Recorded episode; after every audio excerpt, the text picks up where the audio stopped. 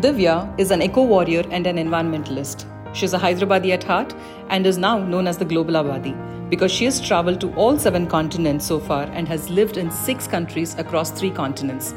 She's currently based between Germany and Hyderabad.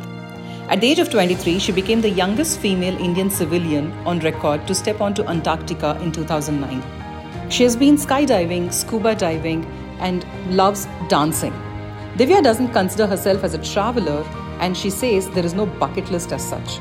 She has only a deep passion for raising awareness about preserving our planet and how to love nature better with simple daily actions in our lifestyle.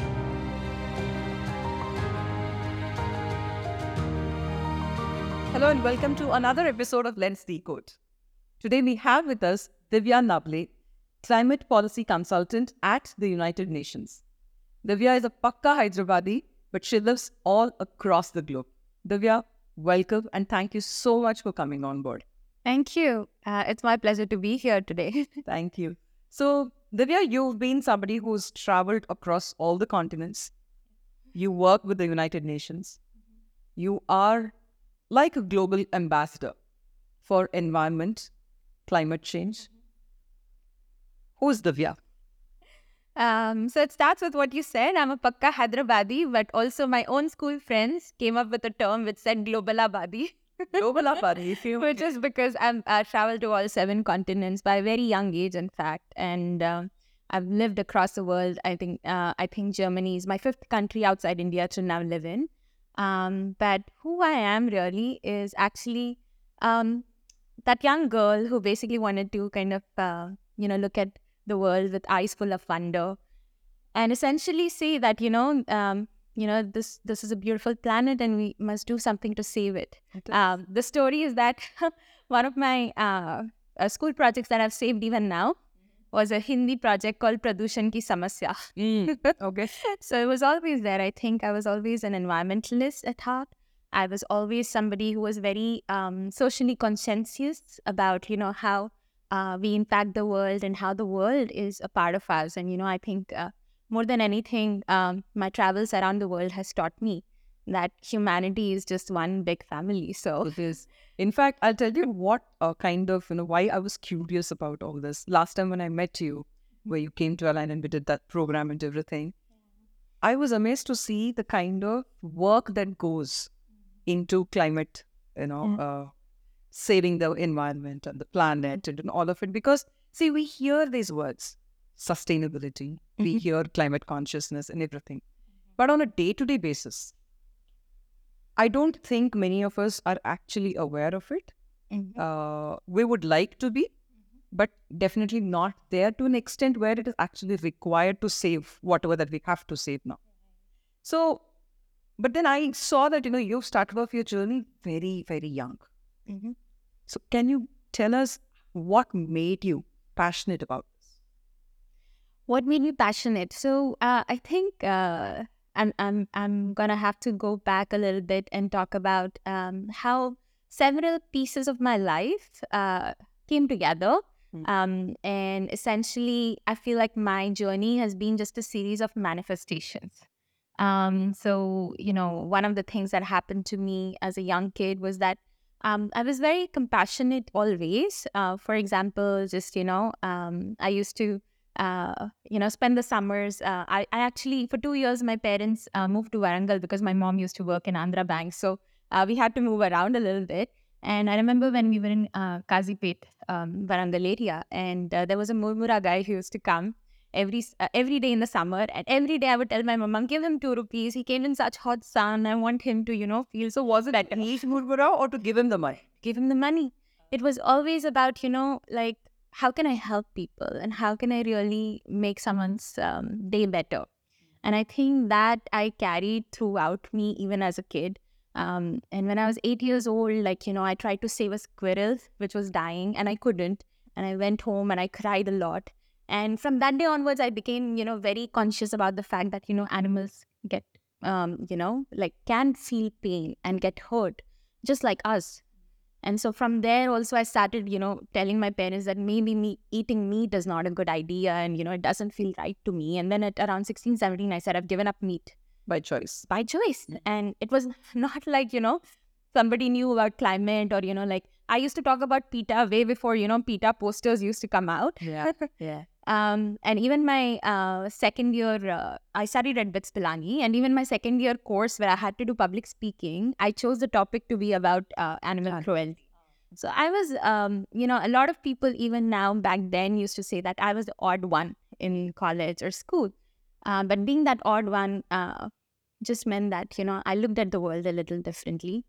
And, and I think in a way, um, you know, just uh, what happened to me um, especially through you know the stories I read and the movies I saw manifested. So I'll go a little bit deeper into that. So for example, you know, I didn't dream to go to Antarctica when I was 23. I did not dream to be like the youngest civilian Indian woman at that point in time We get there. to actually step onto the continent. Um, and also, I don't think it was like a goal or a bucket list. Yeah. Um, it started with if you you know look back, like connect the dots, as Steve Jobs says. Um, it started from when uh, one of my mom's friends she went to Russia and got back these uh, Russian folktale books, which was about the tundra regions, where about like people living in these igloos and tents, and you know talking about how they are in con- extreme conditions. So I think there was curiosity about how life is there in like in these polar regions in general. And then I saw a bunch of movies about polar regions, but the most impactful one was a Paul Walker movie called Eight Below. Mm. And it's about these huskies who get stuck in Antarctica. I probably watched that movie at least seven, eight times when I was in university, and I used to cry every time. And I think there was something there that, you know, emotionally, you. it pulled me to that place somehow. And so, you know, it was always the idea that, okay, maybe I could do something in polar regions. But being a middle class kid in Hyderabad, of all places, I had never seen snow before. My parents used to take us to uh, the Himalayas every time in the summer. So we used to go to Shimla, Vaishno Devi, but I never saw snow. Melted snow. Exactly. Snow with that uh, mud. yes, exactly. Slushy, Slush, right? Yeah. Yeah, but then um, somehow, you know, in my dreams or even in just my, you know, visualizations, I would imagine myself in those polar regions. And then when I was 22 years old, I came across this expedition uh, online because I was actually writing about the Earth Hour. And that also comes from the fact that, you know, I was getting more conscious about climate. I watched Al Gore's movie, An Inconvenient Truth. Um, that's something I'll share later, by the way, because I've shared stage with Al Gore. That's So- That's nice. huh? But coming back, uh, the idea that you know, I I imagined myself there, and somehow I saw this expedition uh, online, so I filled the form and sent it, and I got a response back saying, "Oh, we've never had an Indian girl apply, and you're very young. You just graduated recently, so I'd love to learn more about you." So then began a series of emails between me and the expedition director, and then uh, somehow Robert Swan, who's actually the founder of 2041 Antarctica, uh, he reached out. He reached out to me saying like because I think I sent a picture to be put somewhere um, in their like you know coming um, expedition book or something, and then he said, you know what, I feel that you are very authentic, and I believe that you know I could bring you to the expedition, um, you know, through a scholarship, and Interesting. so basically, Robert Swan fundraised for me to actually go on an expedition to Antarctica. And how old were you then? I was 22 then. When I went to the expedition itself, I was 23. Mm. And um, it was unbelievable. I mean, also, I think I went through, a, you know, like hoops and hoops of like, you know, By the time you had this clarity of, you know, doing your own research, getting it, you know, sending out an email to them and everything. Correct. You're not talking about these times, right? You're not talking. Uh, Facebook ha- was already a thing, but, you know, it wasn't like, you know, I could just get on in Instagram and ask I random don't even know like has authentic or not. no, you know, it could have been a very sketchy human trafficking route. Exactly. Coming from a Pakka Hyderabadi family. yeah, yeah. How did your parents react to all this? Um, so I think my uh, mom and dad are very supportive. I mean, obviously they um, wanted me to excel. Um, I studied in BITS Pilani, and and I think um, they believe me um, in the sense that you know they knew that I was brave enough to you know like travel by myself. I used to travel from uh, Pilani all the way back home in train sometimes at like 19 years, 18, 19 years of age. Um, and I had taken flights also by that time alone um, in early 20s. So I think they were kind of like in a space where she was like, what was she trying to do? Um, but there was never a sense of like, oh my God, you can't go. I think my parents are also very brave. In fact, I, I remember my mom telling the story uh, about uh, her own um, uh, manager at office, and he was like, "How are you able to let your daughter go? Like, you know, where are you ge- getting this courage?" Yeah, fine. The people around are correct, correct. They're putting in the, you know, like doubts and everything. And my mom jokes sometimes that every day I was praying for you, like, you know, because I didn't know. And interestingly, I even called her all the way from Antarctica once because uh, we were very lucky. We had like a um, prince from one of the, um, you know, regions of UAE who was on the ship with us and he had a satellite phone. And, you know, I called my mom of all people. And I, I think I would say that was easily one of the happiest moments of her life that, you know, I can't believe my daughter is calling me from Antarctica, right? So I think in a way they wanted to uh, trust the process that I was going through and never hold me back. And same thing today. I've been able to uh, travel so much, live across, um, you know, different parts of the world. I've lived in three continents at this point. And uh, even more than that, I think it's also um, the belief that you want your child to, you know, be the wing, wing, No, I, I, wind beneath the wings, right? yeah, yeah, yeah, Yeah. So yeah. there's a lot of love and, you know, there's a lot of uh, over concern, but it's also like, okay, I, I will trust you. Yeah. Yeah. No, because I really like the way you put it out. Uh, you said your life is more of uh, manifesting all those little things that you Yeah. Yeah. Yeah. And you know, so beautifully where you said, see, maybe looking forward, you were just that little girl with those big dreams. But looking backwards, you have achieved those things where you've become the first civilian to get there and everything. The the reason why I'm saying this is we do not usually start off to be something. Mm-hmm. You don't even know. And that too, when you started off, I don't think you had a reference. I didn't actually, only when I came back, and there were a lot of like um, newspaper articles written about me. And we kind of established that I was the youngest Indian woman until that you point. became a reference to somebody else. Correct. And you will not believe it. The friendships I built because of those newspaper articles. So many people reached out to me, and a lot of those people are still connected to me. They still, you know, like reach out to me and consider like a part of the family. That, you know, you inspired us to go. You were one of the people who really showed us that it's possible, right? And not just possible, but combine a purpose with it. Mm. Passion and purpose, when they align, I think that's that's the magic, right? And when you talk about authenticity, Divya, I think I should mention that here. I know you're a vegan, right? Just now, when we were just about to have coffee, you know, the regular milk was brought to you. yeah. And I saw that you did not make any, you didn't even glitch about it. You said the wastage, food wastage is much more severe issue than me having a vegan coffee. And you've just very quietly, you had this regular coffee. So that shows the kind of commitment that you have to actually uphold whatever the climate uh, factor that you talk about and everything. When people talk about sustainability, Divya, these days I see that it has become a fashion statement. Sustainability is used, and people want to be sustainable, not knowing what sustainability really means. Correct. And what I saw of you just now, that's an absolute example of sustainability. What is sustainability? I think sustainability is, um, I mean, the UN definition itself says that, you know, you're using your resources today without harming or impacting the way that it is avail the, the availability of those resources to the future generations, right? Um, so there's a lot of science behind it, of course, but I think sustainability on a daily basis is just about how can you actually be um, sustaining yourself in the most minimal way possible. Are you again like I don't drive an electric car yet, Mm. um, and people ask me why, and I said my car works in perfect condition. Why should I buy a new car? Exactly. I'm I'm not um, going to buy a new car to make a statement. This is exactly what I love. You're not a vegan to make a statement. I'm not here to make You're not into sustainability to make a statement. Yes. However, of course, it's important for us to do uh, small, basic activities that can help, right?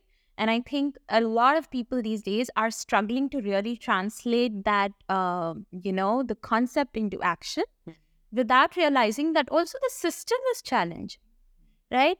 We need to stop shaming and blaming people for not being able to follow things, but actually hold the system accountable. But then again, I'm not an activist. I used to be an activist and I there was a lot of anger within me and i think there's also a part of you know veganism and compassion that i think people forget about right? Compassion is mainly what veganism is about. Yeah.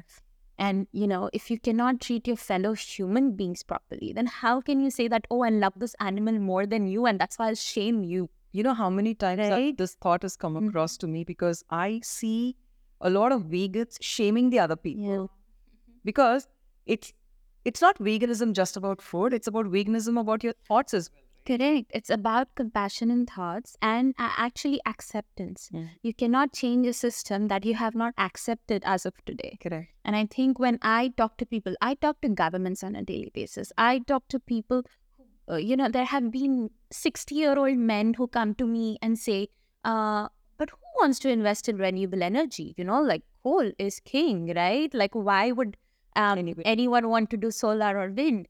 And I'm talking about these are like multi uh, billion dollar projects, right? I'm working on those. Like on a daily basis, I work on documents which are like 500 million, 1 billion, right?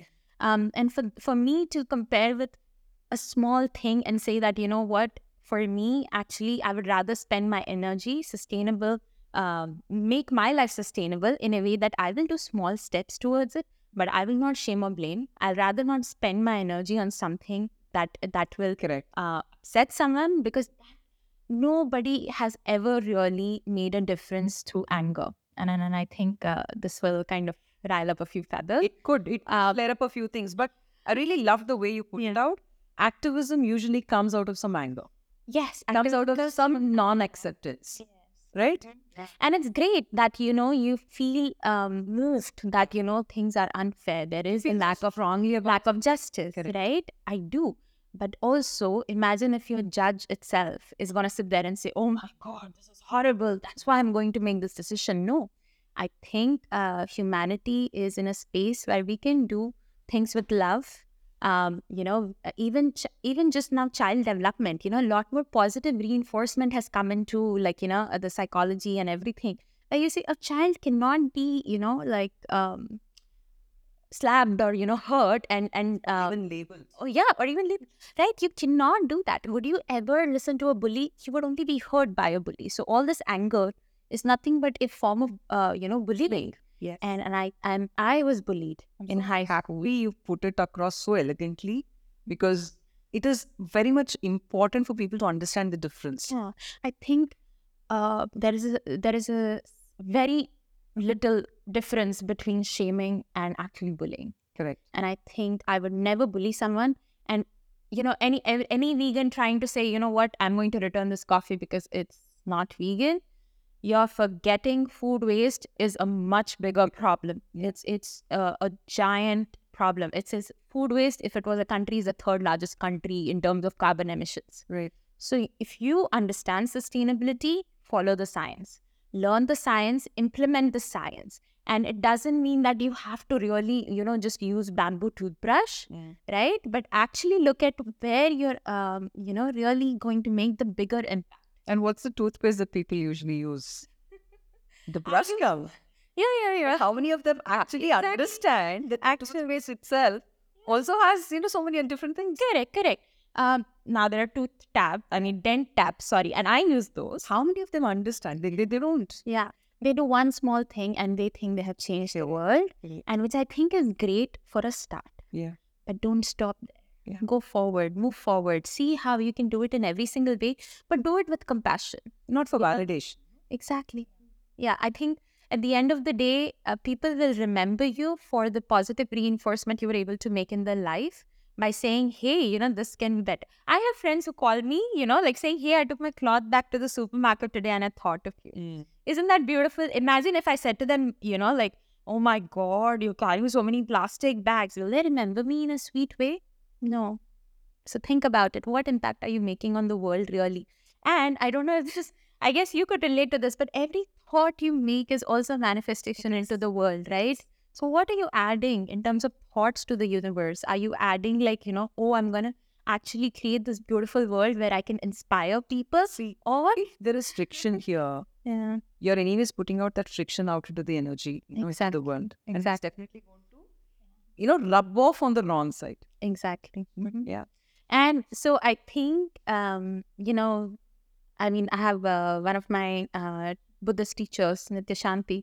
You know, I think he has a story where he says that, you know, um, you know, his laptop got stolen. And the other people around him were like, oh my Panicking. God, panicking, like, oh my God, where is his laptop? His life's work should be in it, and this and that. And he was the most chill and calm person in the room. Mm. And he was like, okay, if it's supposed to find its way back to me, it will. But you know, maybe somebody else needed that laptop more than me. Maybe my teachings were, were, supposed to reach that person in some form, right? Mm. So trust that. Trust that, you know, like I also felt the same way. I think when I lived in London, I think I lost like three mobile phones in a year. Lost is wrong word. So got, they got stolen, right?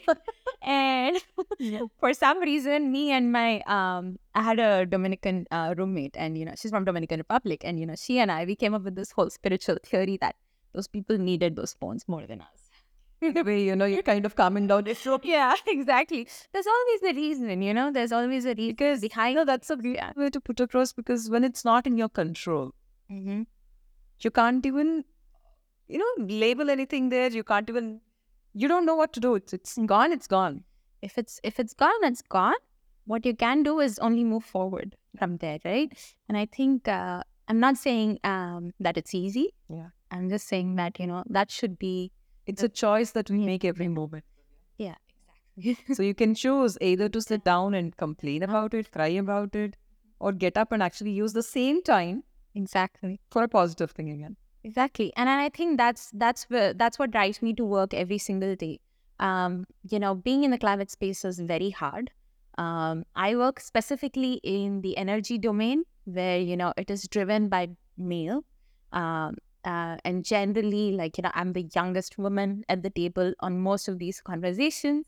Um, I'm probably also the only person of color in most places uh, when having these discussions and it's always interesting that you know they they try to undermine you in a very subtle way saying that you know yeah this is what the young people want but they don't understand the reality but i think that is where we need to tell them that hey we are here to work with you rather than saying that we want to work against you. Yeah. and i think When you're willing to learn, when you're willing to learn from their perspective that why they made those choices at that time. And i think a lot of people don't understand. It's a very simple thing you know. At that time they wanted to save lives um, in the sense that they wanted to make lives easier you know. Imagine uh, the amount of plastic used in healthcare right? But if we didn't have these many vaccines these many you know like um, just um, lot of things that happen in different sectors using plastic um, really saved a lot of lives um, and really kind of uh, helped create the world that we have today. The inventor of plastic himself invented plastic to save trees because at that time we were cutting down so much trees constantly and he was scared for the planet. So, you know, plastic was supposed to be a miracle, um, you know, At uh, product at that time. And then we have made it evil with our usage and how we have treated it. So I think a lot of it is about saying that, stepping back and saying that, how can I make this day better on a day to day basis? Um, and what is my role in it? And I'm adding uh, joy to it, or am I doing it with anger? That's that's that's the only difference. That's a very interesting perspective because something which came into existence to help climate is now turned against climate. Yeah. Talking about plastic. Exactly. So, you know, that means perspectives keep changing, timelines keep changing, relevance keeps changing. Correct. Correct. So, yeah, Yeah, and uh, and for that matter, I think this was something we were having a conversation before about, you know, like and going back to, you know, I was a very socially conscious person, and you know, I always uh, kept, uh, you know, like telling my parents, you know, like why do beggars on the street exist? Like, you know, what can we do for them and everything. Today, my perspective is different. Like, I wouldn't um, give uh, money to a beggar, but I'll give them food. I'll give them a drink. You know, like I am not kidding, but I've even given out chocolates. Like you know, even because I carry, I keep chocolates in my car sometimes, and I just like give it to them uh, because I feel like okay, that's what. Uh, and they don't take it, right? Not willing. The kids will take it, yeah. uh, but the older ones be like, "What are you giving me? It's like I don't need this." Uh, but I think uh, what what really is like, you know, I think you should um, essentially empower yourself with the right information, the right knowledge, and and look at how, what is really he- uh, helping the world. And and if you if you uh, can get together with a community like that and have those conversations. And I think it's uh, happening in Hyderabad a lot lately. Mm. Um, and I think uh, that would be um, something where you can, you know, learn from each other and grow with. Sensitize more people Yeah, but do it with compassion. At the end of the day, I I, I think uh, we're approaching sustainability very um, with a lot of negativity, and I think that needs to change. And um my personal take is that you know, uh, if you're showing love for nature, remember humans are part of nature. It, it does reciprocate, right? Correct. It just comes back. And uh, tell me, how did the United Nations role happen at all? Oh, again, have to connect the dot, dots backwards or retrospect. Um, but I did have a goal to work at the UN. Um, but how it happened is because I did engineering uh, when I was in Pilani. I used to uh, volunteer a lot. I used to teach, um, you know, uh, kids after school. Um, so the Pilani campus itself, even back then, was like one of the most high-end technology campuses. Yeah. Big ones. yeah. Exactly. It's a beautiful campus. You would not believe that there's a desert outside and, you know, there's a village outside. Yeah. Um, but the moment you step outside of the gate, you can, the bus stand is not like even a proper bus stand. You know, you can see kids, poor kids, like, you know, on the street. And um, so the area was called Jhunjhunu district. And, you know, as a part of the national service scheme, I used to volunteer and we went and did some, you know, like health and nutrition assessments in the um, villages nearby. Um, we used to do medical camps in uh, inside the campus where the construction workers were, you know, building new, you know, like uh, library and this and that. So whenever I talked to them, I I felt like, you know, they are giving us this beautiful campus, or you They are the ones who are building it, actually. yeah, they're the ones building us, but what about them? Mm. Um, and so I think uh, in a lot of ways, uh, you know, I wanted to work in the social space because I wanted to help them. So, how common or uncommon was it for a BITS Pilani engineer to actually focus on these things?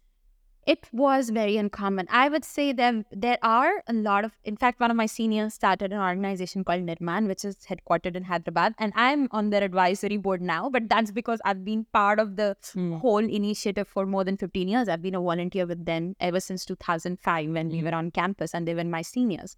Um, the interesting part is that now more and more young people are looking towards social development, but also not in the nonprofit space, more in the, you know, how we can build sustainably, um, you know, green homes for uh, people. How can we essentially move beyond the charity and philanthropy model to make it something that's more sustainable? Mm. right? And so that's skills, livelihood, and education, and things like that. It's very exciting.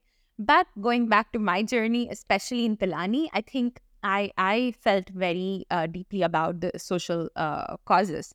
But it wasn't until like when I was in my final year, I saw Al Gore's movie, An Inconvenient Truth, which came out, and it talked about climate. Uh, he even won the Nobel uh, Prize um, after that for making that movie and essentially raising awarenesses on how we have essentially um, the industrial revolution as such has you know created these carbon emissions in the atmosphere and which is driving global warming or what you want to call climate change.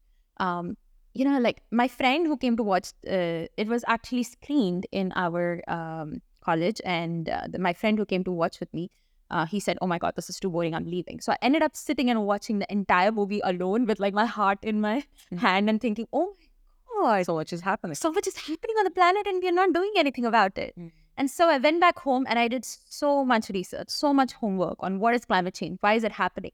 I read a book called Freakonomics, and then in the book also it says, you know, what is um, talks about uh, what is common between Al Gore and this particular uh, volcano in the Philippines called Mount Pinatubo.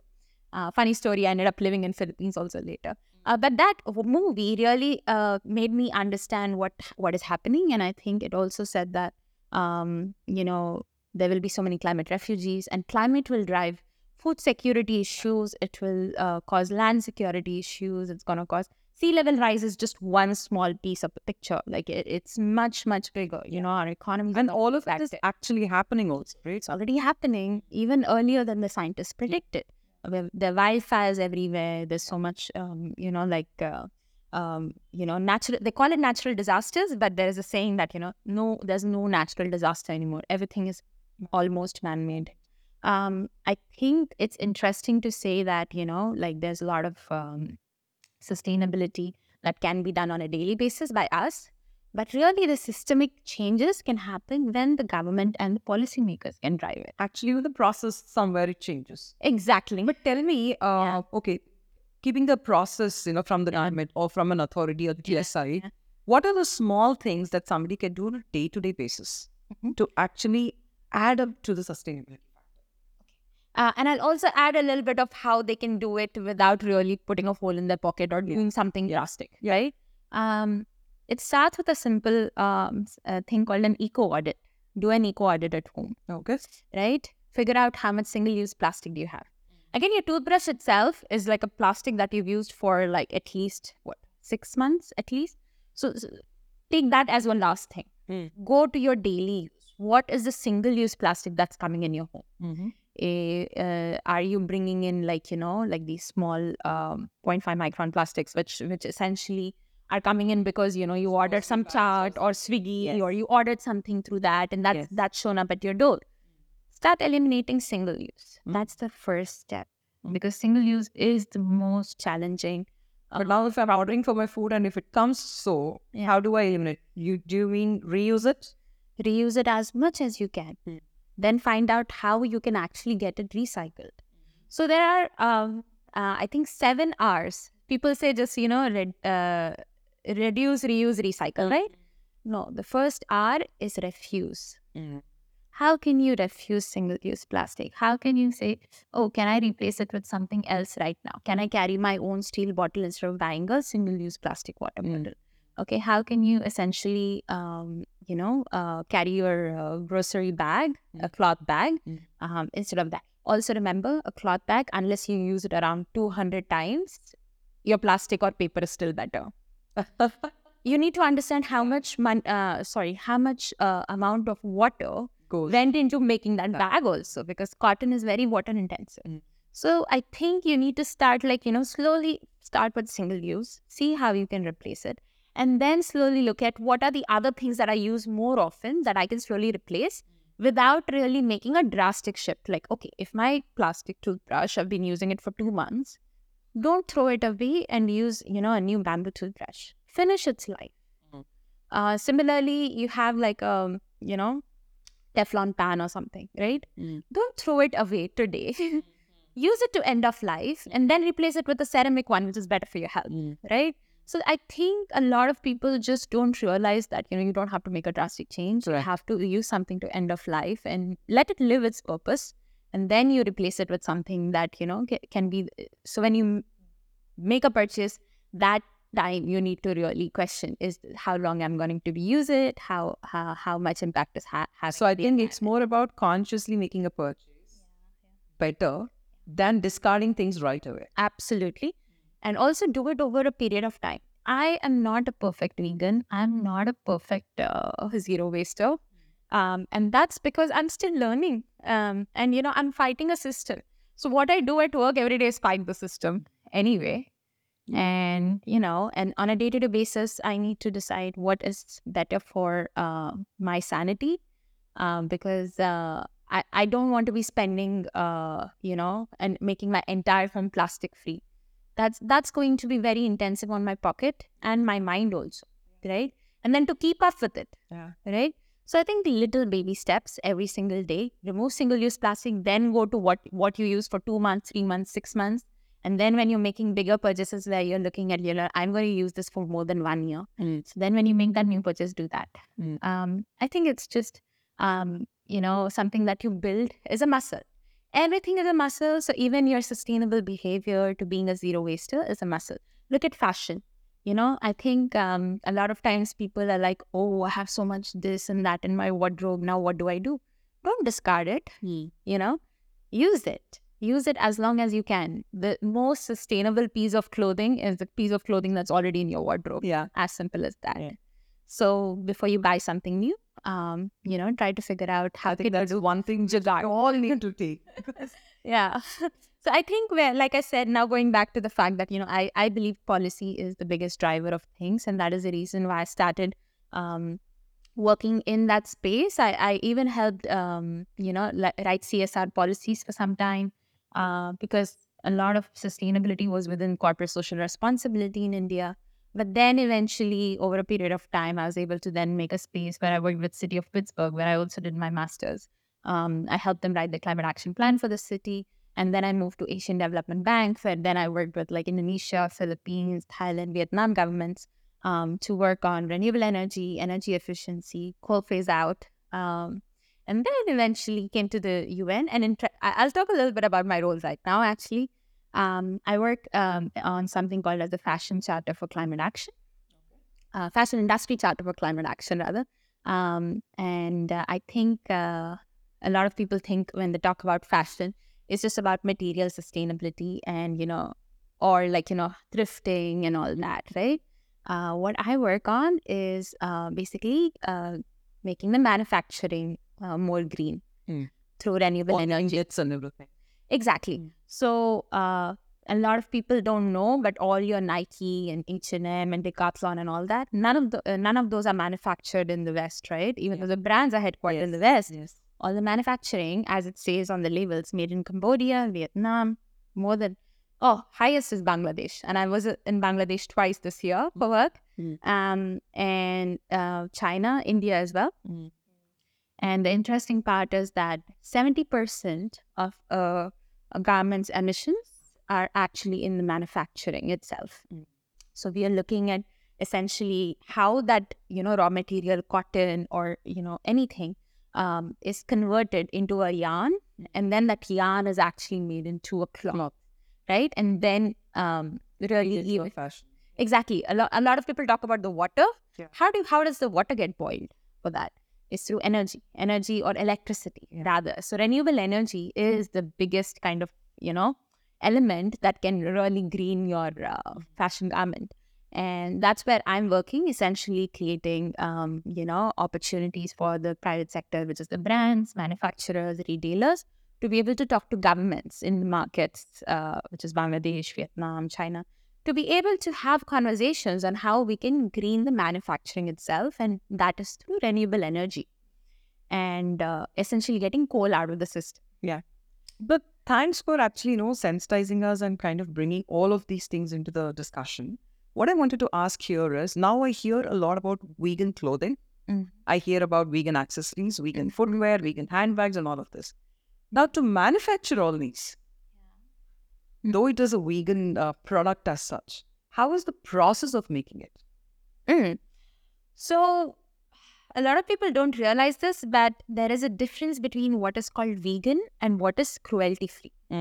So, vegan is something that is essentially like, you know, does not contain animal products or anything associated that the raw material coming from animals. Whereas cruelty free is where you have not tested Tested on on animals.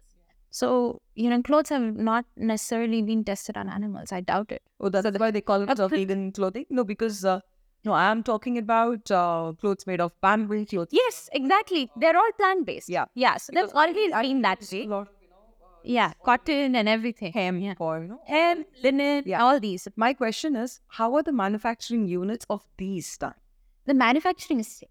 A lot of time, the manufacturing is same because the processes are very similar. Yeah. I personally uh, think the only, you know, like the non-vegan products we had in India predominantly is silk, Mm. right? So silk was really one of the biggest uh, kind of products that comes cruelty. the piece, yeah, as a silk piece, right? So I think essentially most of our clothing was already vegan Mm. as such, Correct. and again, it goes back to making a statement or trying to like you know adding labels. To make a statement, if you're Yeah. that's all you're doing now. Yeah.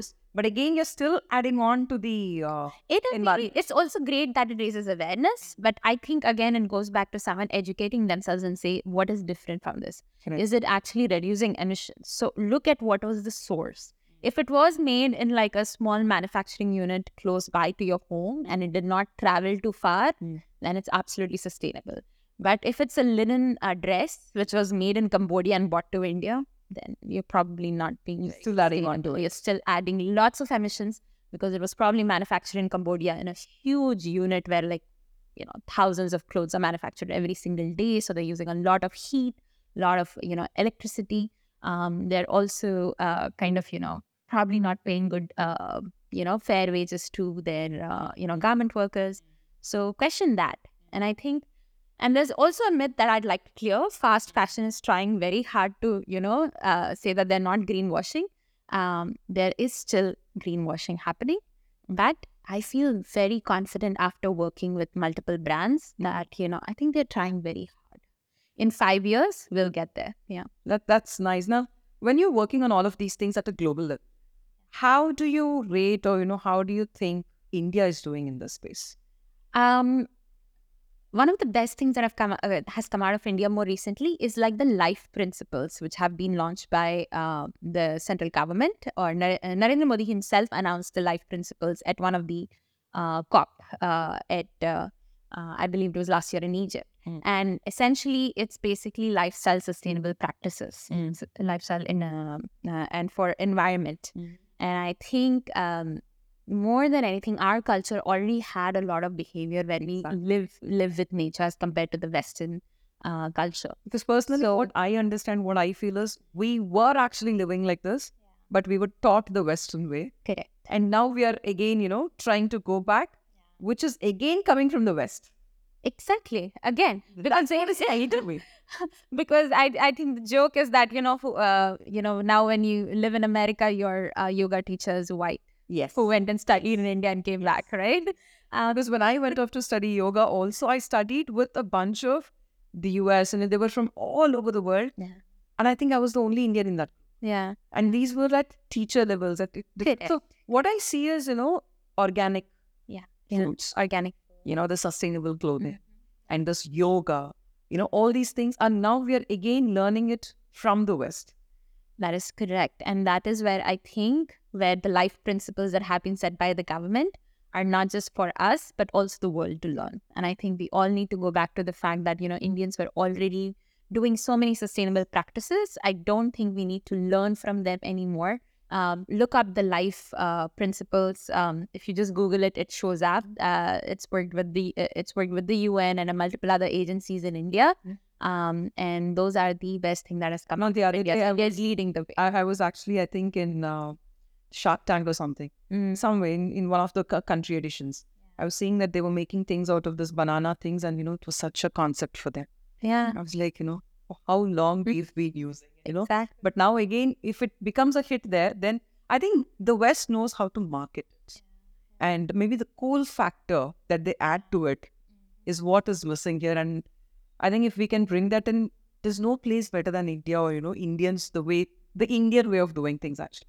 For how long have we been using uh, steel vessels and you know aluminium vessels and copper vessels and everything? So I think Yeah. going back to our own roots. Exactly. And going back to the fact that Indians were always about peace and compassion. Yeah. So if you can ask somebody to bring their own plate Yeah. to the next event, Yeah. but doing it with love, Yeah. then you are the best sustainable champion ever. Divya, uh, one thing which I wanted to ask you was as much as life uh, goes as a plan, because as you said, you know, things were manifesting and everything. Now, tell me, was it your plan actually to be a globetrotter? Or, you know, did you start off to do something like this? Or did it happen in the process? I think uh, um, it's more that my passion um, and my purpose, um, you know, gave me opportunities. Um, it was never like a bucket list thing for me to say that, you know, by age of 23, I should be, you know, like in Antarctica and, you know, actually finishing or touching all seven continents by the age of 27. Um, never, never the plan, never like, you know, something I have to um, do because, you know, time is running out or whatever but more of like, okay, where can I contribute? No, I'll tell you why I'm asking this because when somebody introduced me to you uh, last time in one of those events, the first thing that they told me was, Do you know she's lived across all the continents? Okay. Eh, because what I see is it's much more than that. But what people see is maybe, you know, what is seen onto the outside. But then you don't start off wanting to live all over the world. Your work has taken you everywhere. Yeah, exactly. And I'm, I, I don't know. A lot of people be like, "Are you a traveler?" And I say, um, "No, I'm not a traveler, but Travel. I, I, I travel where the universe uh, wants to take me." And you know, like when you are driven by a sense of purpose, you will be amazed at how opportunities open up for you, Mm. how people open up to you. And, you know, the way um, that, you know, I have learned from different cultures and, you know, just traveling and being in different places. And, you know, um, I have found that especially when you travel, uh, you realize your oneness with the world a lot more. Um, there's oneness when you're with nature, but also oneness when you're with people. And, and I think. Uh, I that right me so maybe oh if, When you experience that, yeah you are a part of the world. exactly so That is why, you know, there are opportunities which open up as well. absolutely I think uh, if you if you stay authentic to your purpose um you know the universe will take you where you truly are needed in that moment so just You know, on that note, really, I think, you know, you're talking my language. Usually what I tell people, it's all, it's more about not forcing anything, mm, just get into the flow where you just are, you know, where you understand this, the aspect of just being. Yeah. I think things will just flow. yeah absolutely and acceptance saying that oh this is interesting so like let's explore more Yeah. and then you never know which door opens Yeah, yeah, absolutely. Yeah. Because when you're in that state of acceptance, you're aware. You you you see. correct Because uh, if you are set on something, you'll only keep searching for it. Absolutely. Might or might not be there. Yeah. But in that process, maybe we are missing out on so much more. And then again, of course, the whole point of, you know, connecting the dot, dots in retrospect, Yeah. You needed to be there in that moment. You know, if I didn't watch the uh, Al Gore movie when I was in college, uh, maybe I wouldn't work in climate change. Yeah. That led me to go to Antarctica at 23. Yeah. And then it took me at age 30, I was sharing stage with Al Gore in Pittsburgh, of all places. And, you know, I mean, who, who would do the largest climate conference in Pittsburgh? But Al Gore, literally, when I'm living there. And so when he called me on stage and he asked me, Tell me about yourself, tell me your journey. And I said, It was you. Start- It, it started with you. It was you. And he was like taken aback. Imagine meeting your heroes Yeah. and being able to say that, Hey, it's because of you I've made it so far. And I, this is yeah. only because you've been open. absolutely. And Open and you kind of, you know, you embraced all that came across. Yeah, and it's the same with, you know, like a lot of people ask, you know, how is it working with Robert Swan, who's like a polar explorer? He's the first person in the uh, world to, you know, walk to both North Pole and South Pole, and he's achieved so much in his life. He's one of the most biggest environmentalists on the planet. And I say, like, you talk to him and you realize, you know, he lives every minute with passion. And if you, if I could live even one person percent of that, I would think Mm. that um, you know he's been to antarctica 20 30 times like, Mm. like, you know and he's you know uh, he's one of the first only people in the world to have done the trans-antarctic journey Mm. so you know the universe will give you you know ways and opportunities to be able to inspire people you inspire yourself to inspire others Absolutely. I mean, thank you so much, Divya, for coming, for, you know, giving us this opportunity to understand things at a deeper level. Thank you. thank you